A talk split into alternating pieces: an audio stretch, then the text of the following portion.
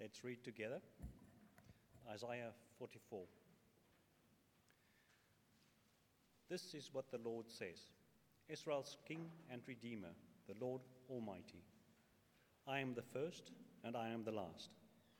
Apart from thee, me there is no God. Who then is like me? Let him proclaim it.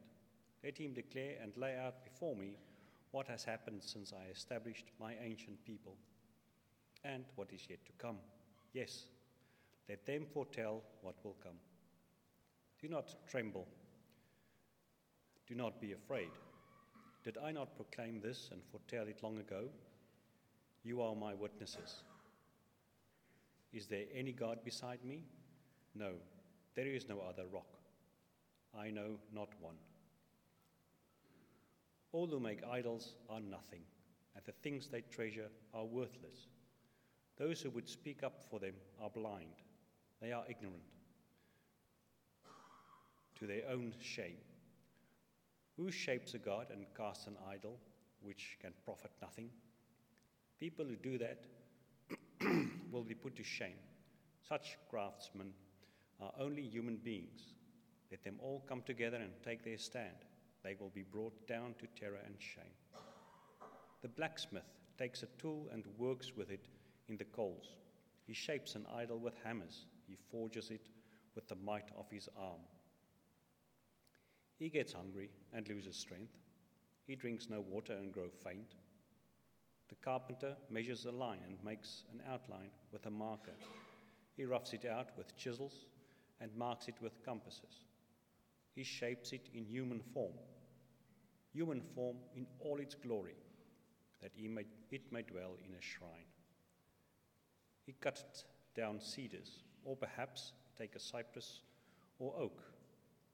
He let it grow among, among the trees of the forest, or planted a pine, and the rain made it grow. It is used as fuel for burning. Some of it he takes and warms himself. He kindles a fire and bakes bread, but he also fashions a god and worships it. He makes an idol and bows down to it. Half of the wood he burns in the fire. Over it he prepares his meal. He roasts his meat and eats his fill. He also warms himself and says, ah, I am warm. I see the fire. From the rest he makes a god, his idol. He bows down to it and worships. He prays to it and says, Save me, you are my God.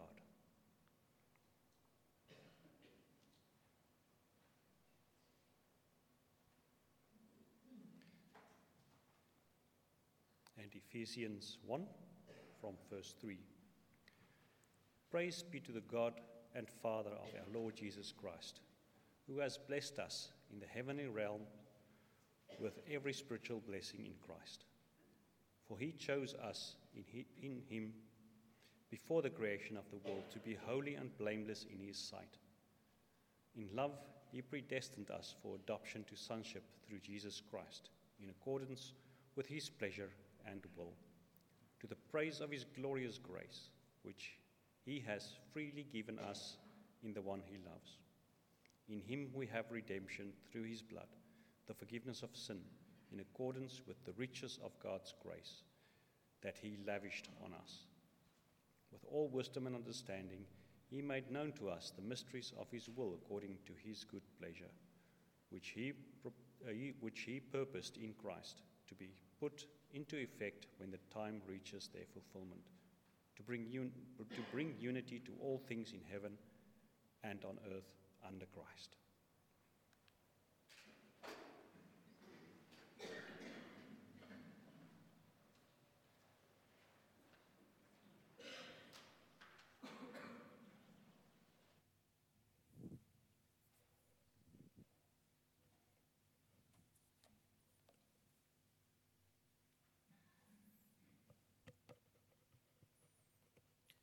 Well, good morning, everybody.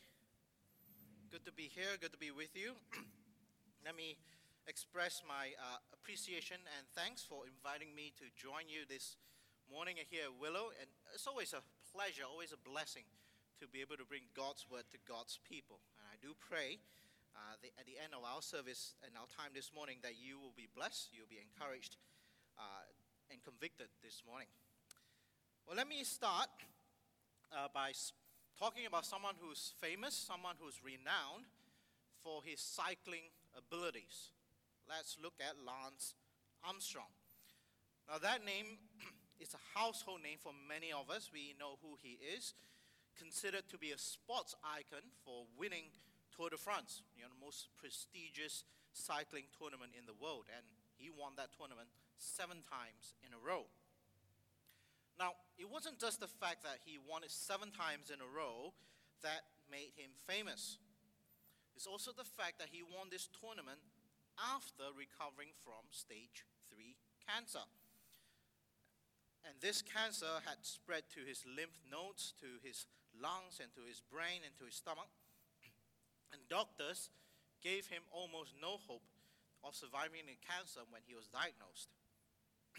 But against all odds, he managed to survive. He recovered from the cancer, started training once again for his cycling career, declared to be cancer free in February 1997, and he won his first Tour de France in 1999.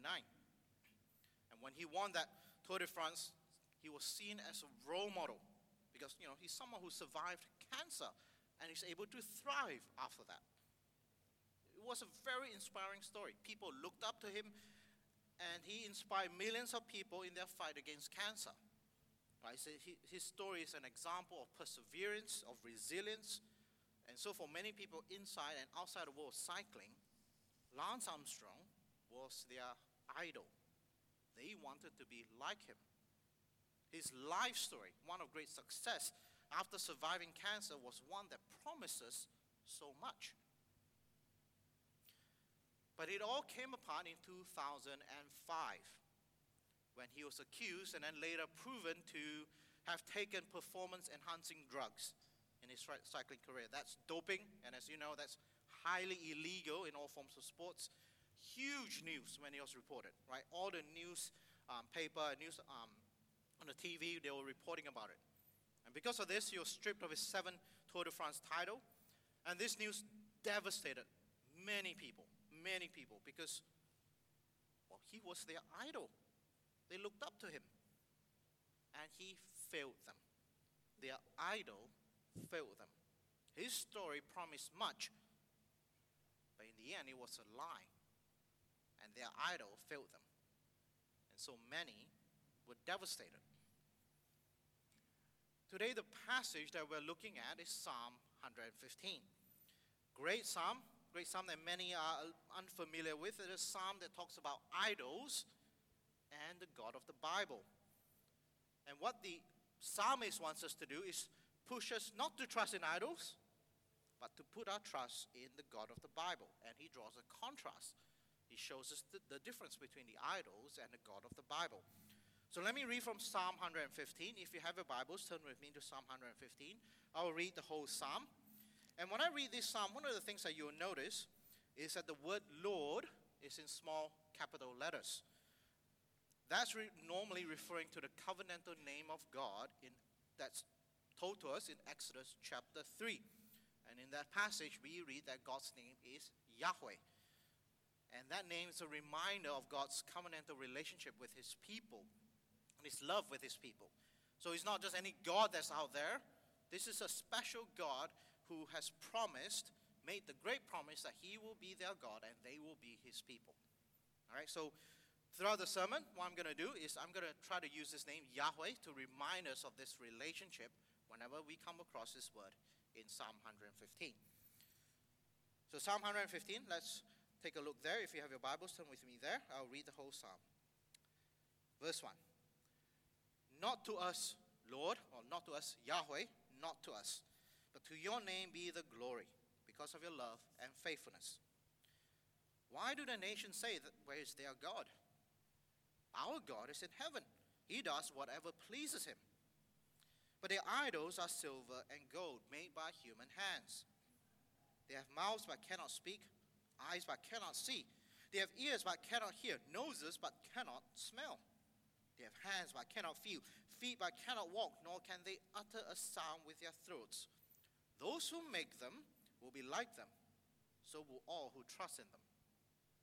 All you Israelites, trust in Yahweh. He is their help and shield. House of Aaron, trust in Yahweh. He is their help and shield. You who fear him, trust in Yahweh. He is their help and shield. Yahweh remembers us and will bless us. He will bless his people Israel. He will bless the house of Aaron. Will bless those who fear Yahweh, small and great alike. May Yahweh cause you to flourish, both you and your children. May you be blessed by Yahweh, the maker of heaven and earth. The highest heavens belong to Yahweh, but the earth he has given to mankind. It is not the dead who praise Yahweh, those who go down to the place of silence. It is we who extol Yahweh, both now and forevermore. Praise the Lord. And that's hallelujah in Hebrew. Praise Yahweh.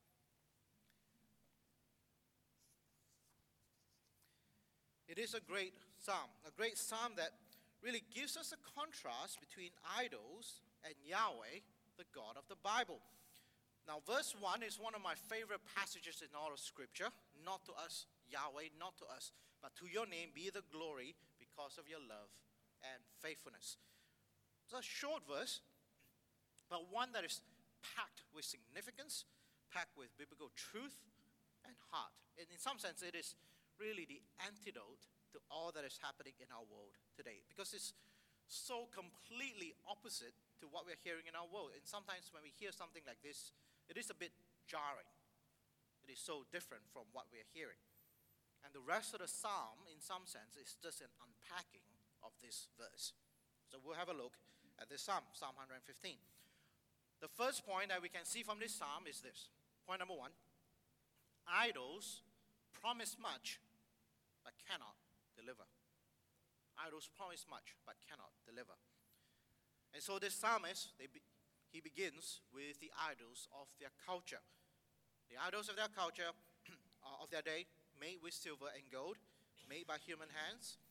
While we're not given the exact shape, exact identity of these idols, from the way this psalmist describes these idols, we know that they have mouths, they have ears, they have eyes and nose and hands and feet and throats. And so, from the way that these idols looked and from their appearance, it would seem like they could speak and hear and smell and feel and walk.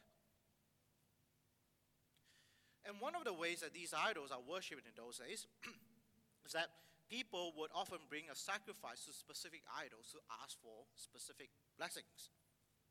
Right, so to secure blessings from uh, different gods, what people would do is that they would go to these specific rituals and festivals, sacrifice specific things, all with the intention of satisfying this idol or this god.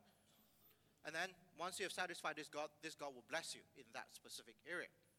Otherwise, you, won't get a blessing from uh, those gods. So it could be the god of fertility if you want to have babies. Could be the god of uh, wisdom if you are schooling, god of craft for your carpentry work, and on and on. And individual families, they, they would pick their own idols or gods to choose to worship at home. And it was part and parcel of everyday life. They were everywhere.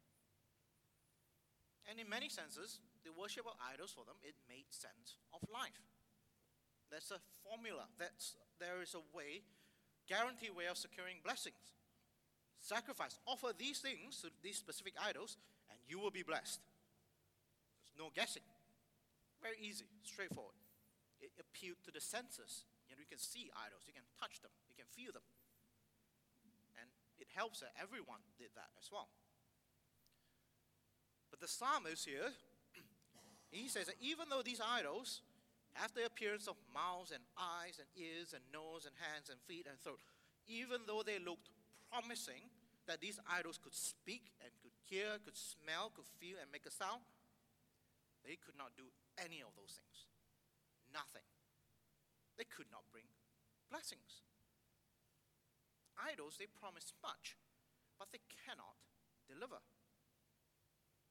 Now, if you think about it, how could they? When they are merely the creation of our own hands.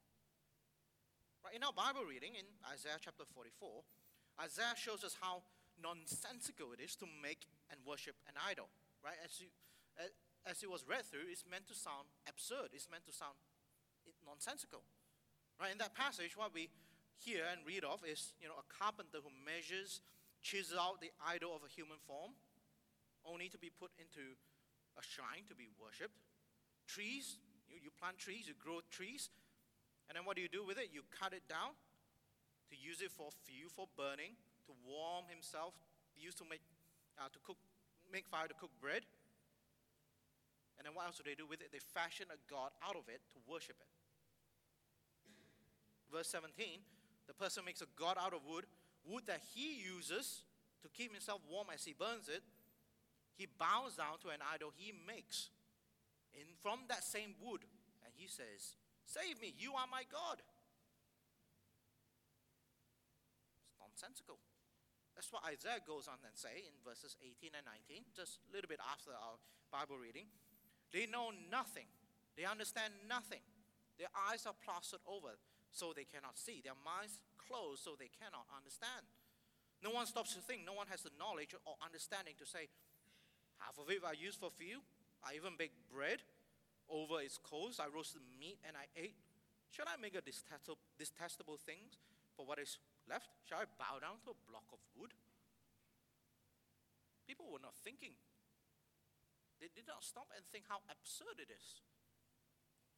They promise so much in their appearance, but they cannot do any of these things.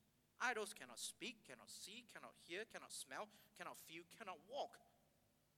And those who worship these idols through rituals or festivals in the hopes of being blessed by these gods, by these idols, they are doing it in futility. These idols they can't bless. They promise much, but they cannot deliver. And so if we go back to Psalm 115 and look at verse 8, this is what the psalmist says Those who make them and trust in them will be like them. In other words, we become what we worship. That has not changed today. We still have idols today. Now, idols is simply the worship of created things rather than the God who made all things. And the worship of idols today may look very different compared to what they were like 2,000 years ago or more than 2,000 years ago. At its core, they are still the same. They promise much, but they cannot deliver. Idol worship was part and parcel of life 2,000 years ago. Idol worship is still a part and parcel of our lives today. And if we don't worship these common idols, today, while we're considered weird and strange, and increasingly we are thought to be a blight upon our society. And the idols of our day, they promise us so much. And from all appearances, they look like they can fulfill all these things, but they cannot. Let me read you a quote, a quote from a very insightful man from David Foster Wallace, not a Christian, American novelist, American writer, but he understood, he had real insight into the human heart. And in this commandment, commandment sorry, my, I'm tripping over my words, commencement speech in 2005, this is what he says about modern day idolatry. He says this In the day to day trenches of adult life, there's no such thing as atheism, there's no such thing as not worshiping. Everybody worships. The only choice we get is what to worship. And an outstanding reason for choosing some sort of God or spiritual type thing to worship, and he goes on to list a bunch of different gods, is that pretty much anything else you worship will eat you alive. If you worship money and things, if they're if they are where you tap real meaning in life, then you will never have enough. Never feel you have enough. It's a truth. Worship your own body and beauty and sexual allure, and you will always feel ugly. When time, and when time and age start showing, you'll die a million deaths before they finally grieve you. Worship power, and you'll feel weak and afraid, and you will need ever more power over others to keep you keep the fear at bay. Worship your intellect, being seen and smart, and you, are, you will end up feeling stupid, a fraud, always on the verge of being found out. Idols promise much, but cannot deliver. And a common idol for us today is the idol of wealth. Right? Wealth promises so much blessing to us, and I'm sure you can think of all the infinite way, ways that wealth can bless us. But when we worship at the altar of wealth, we sacrifice more and more to this God. We sacrifice time with family to work more.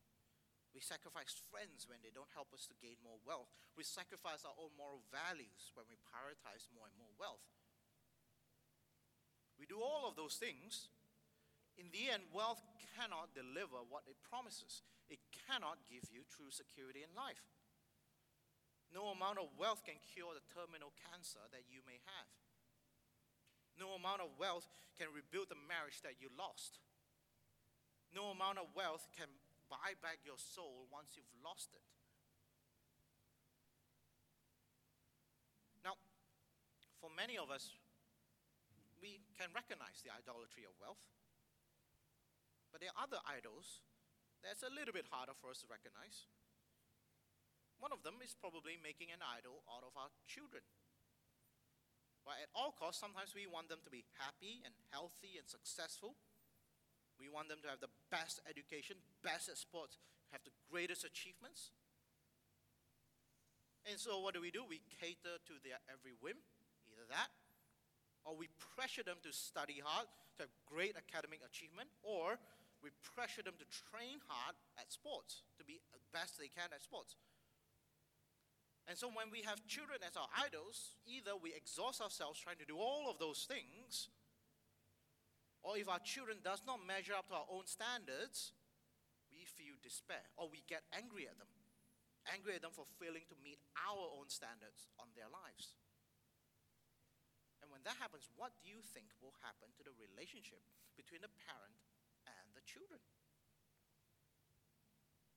Idols promise much, but they cannot deliver. Now, again, don't, don't get me wrong. Children are great gifts from God. But they, ultimately, they belong to God. They are God's gift to us. And we don't worship the gift, we worship the giver.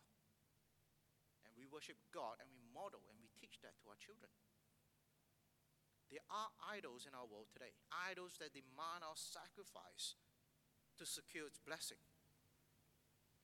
They promise much, but they cannot deliver. A common idol, another one, for Christians, for some Christians, is the idol of politics, where we talk as if if we align ourselves to one particular party in the hopes and pray hard that once this party gets elected in and everything's going to be fine, there's going to be revival in our land. We talk and pray as if that's the case. Or we make an idol out of our smartphones or social media where they're supposed to make us more connected to the rest of the world, but what they have done is to make people feel even more disconnected and discontented more and more. Idols, they promise much, but they cannot deliver. That's why the psalmist contrasts these idols with Yahweh, with the covenantal God who himself has made great promises but the difference between Yahweh and these idols is that this God of the Bible, he is in heaven and he does whatever pleases him. And unlike idols, which are, which are completely worthless and useless and powerless, Yahweh is completely sovereign and not any of those things. And that's why we come to our second point. Point number two the Lord, or Yahweh, delivers what the idols cannot. Yahweh delivers what the idols cannot. That's the contrast the psalmist is trying to make. Look at verses 2 and 3.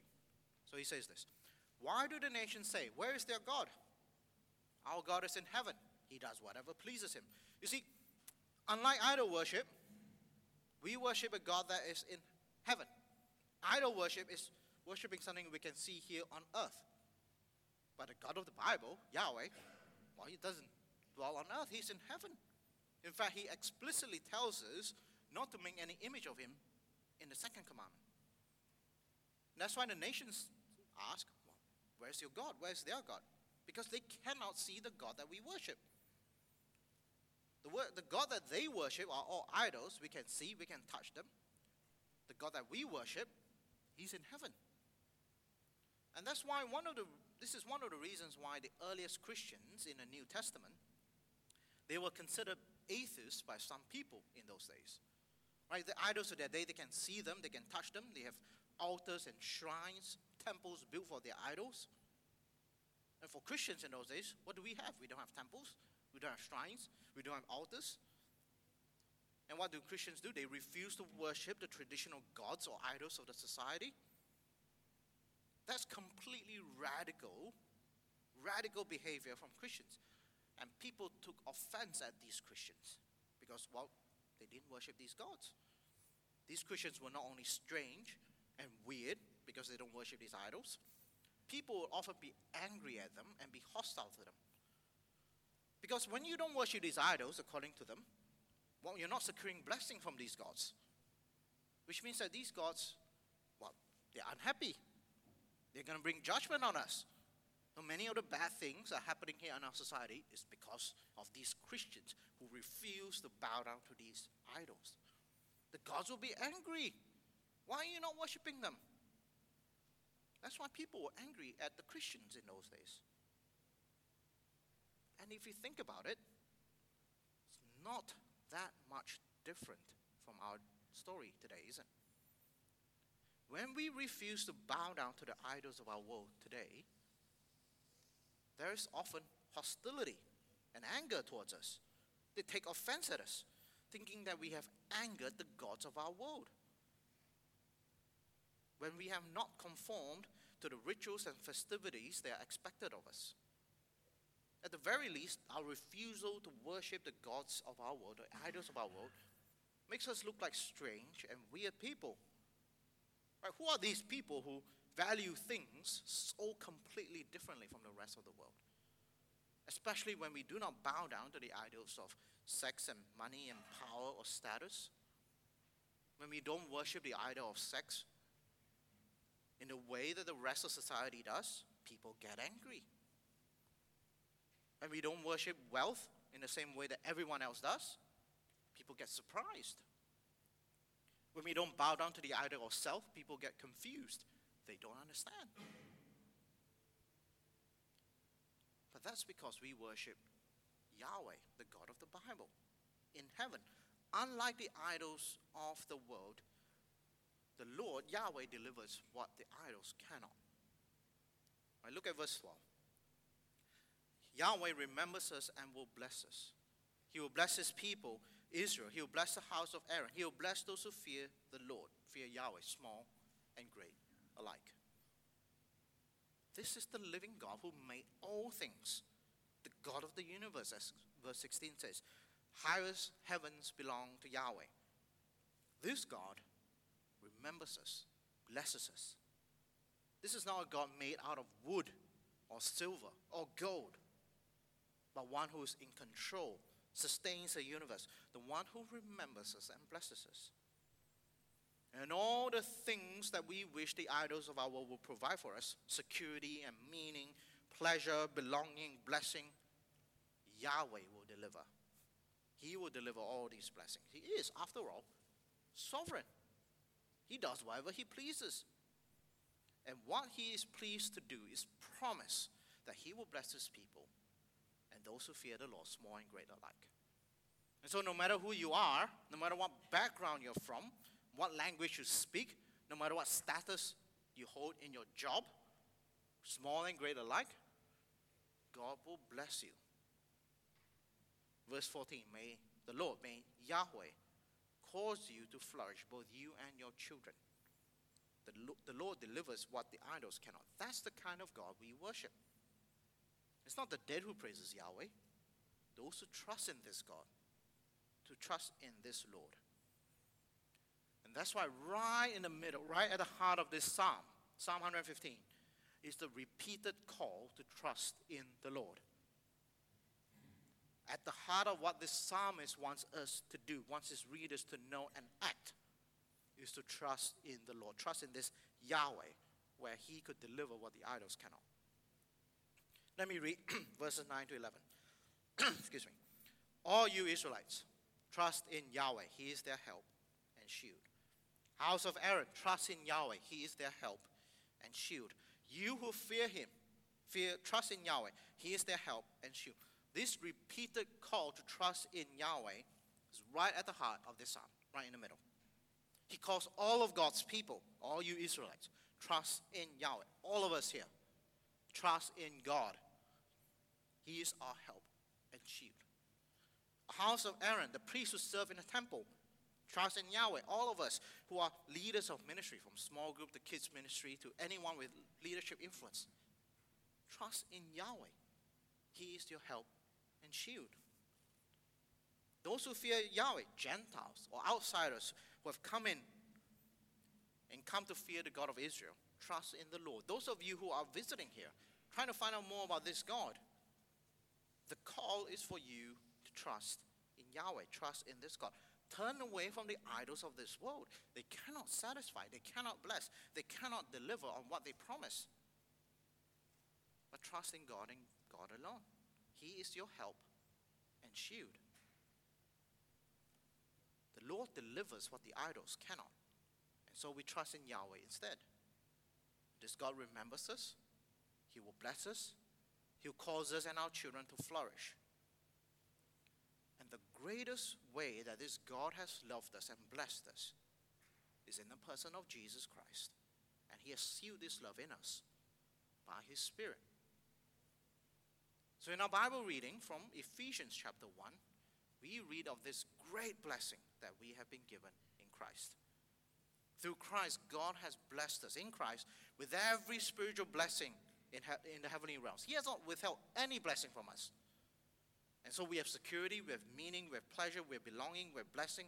We have the favor of God Almighty through the propitiation of Christ on the cross, through the resurrection of Christ, we're adopted into the family of God. In which, when we look at God and talk to God and pray to God, we talk and pray and look to our Heavenly Father. Have you thought about that? That is absolutely mind blowing every time I think about it. God, the creator, sustainer of all things, the one who dwells in heaven, the one who's sovereign over all. We are given the blessing of relating to this God as our Heavenly Father in Christ. We don't need to bring a sacrifice to Him to secure a blessing from Him. He has blessed us immensely through the person of His Son, sealed by the Spirit, so that now we can look to Him as our Heavenly Father. He hears our prayers. We don't have to bring a sacrifice and go through elaborate rituals to approach Him in His throne of grace.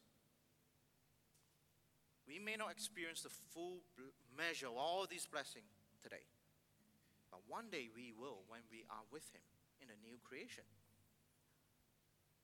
And so we trust Him. We trust in Yahweh. We trust God instead of idols. And as we trust Him and Him alone, what happens? All glory goes to Him. And so we come back to verse 1. Not to us, Yahweh, not to us, but to your name be the glory because of your love and faithfulness. We do not put glory in anything else here on earth, including ourselves. Glory must not be to us, not to us, but to your name. Put in the name of God be the glory. Let me finish with this story. A story from Randy Alcorn about his wife, Nancy.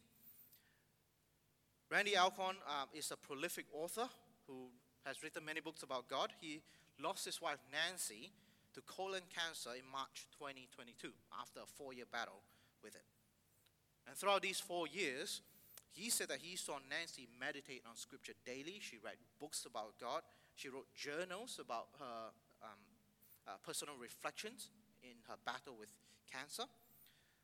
One morning after her meditations in Psalm 119, she shared with him what she wrote. And this is what she wrote My cancer is God's servant in my life. He's using it in ways that He has revealed to me, and in many more I've yet to understand. I can rest knowing my cancer is under the control of a sovereign God who is good and who does good. What a sentence. My cancer is God's servant in my life. Not to us, Lord, not to us, but to your name be the glory. Eight months after her cancer diagnosis, she said this in her journal. I honestly would not trade this cancer experience to go back where I was. These last months has been used by God to propel me into a deeper understanding and experience of His sovereignty and His wisdom, His steadfast love, mercy, grace, faithfulness, immanency, trustworthiness, and omnipotence. And when she knew when, uh, when she was about to die, she gathered her family around her. She spoke her final words to them, with um, Randy reading uh, words from her journal to everyone. And after that, one of her grandsons said, Grams, if you can trust God in this, I know I can trust Him in whatever I'll go through. She did not idolize her health, did not idolize her life. Instead, what she did was to trust in Yahweh. He is her help and shield. And that is our call today to trust in Yahweh, who has loved us and blessed us infinitely by giving his Son. And as many of you would know, and through the prayer a few days ago on Friday, we learned of the sad news of Tim Keller, gone on to be with the Lord three years after he was diagnosed with pancreatic cancer. A few days ago, his son tweeted that he prayed two nights before he died. He prayed this I'm thankful for all the people who prayed for me over the years. I'm thankful for my family that loves me. I'm thankful for the time that God has given me, but I am ready to see Jesus. I can't wait to see Jesus. Send me home. And his last words, according to his son, he said this There is no downside for me leaving, not in the slightest. What idols on earth can give someone that kind of assurance and security? Nothing. Nothing. Only the God who made this world, who sustains the world, and this God who has blessed us in Jesus Christ by His Spirit. Keller trusted God, and now he's with his Savior. Let's do the same. Let's trust in the God who has blessed us. And then we can say, Not to us, Lord, not to us, but to your name be the glory because of your love and faithfulness. Let me pray. Father God, we thank you that you are a God who is sovereign over all. You dwell in heaven, not a God that we can control, not a God that we have to go through great means to secure your blessing, but a God who has freely given us every spiritual blessing in Christ by your Spirit. And so now, like the psalmist said, we trust in you. You are our help and shield. Help us not to trust in idols of this world, idols that look, that appear to, and promise so much, but idols that can't deliver. But God, we know that you can. You are all powerful, sovereign, omnipotent, loving, kind, merciful. And so we trust you and we look to you. Help us, Lord, to cling to you no matter what we're going through in any season of our lives. And as we do that, what we want and what we our heart's desire is to say like the psalmist, not to us, Lord, not to us, but to your name be the glory because of your love and faithfulness. In Jesus' name we pray.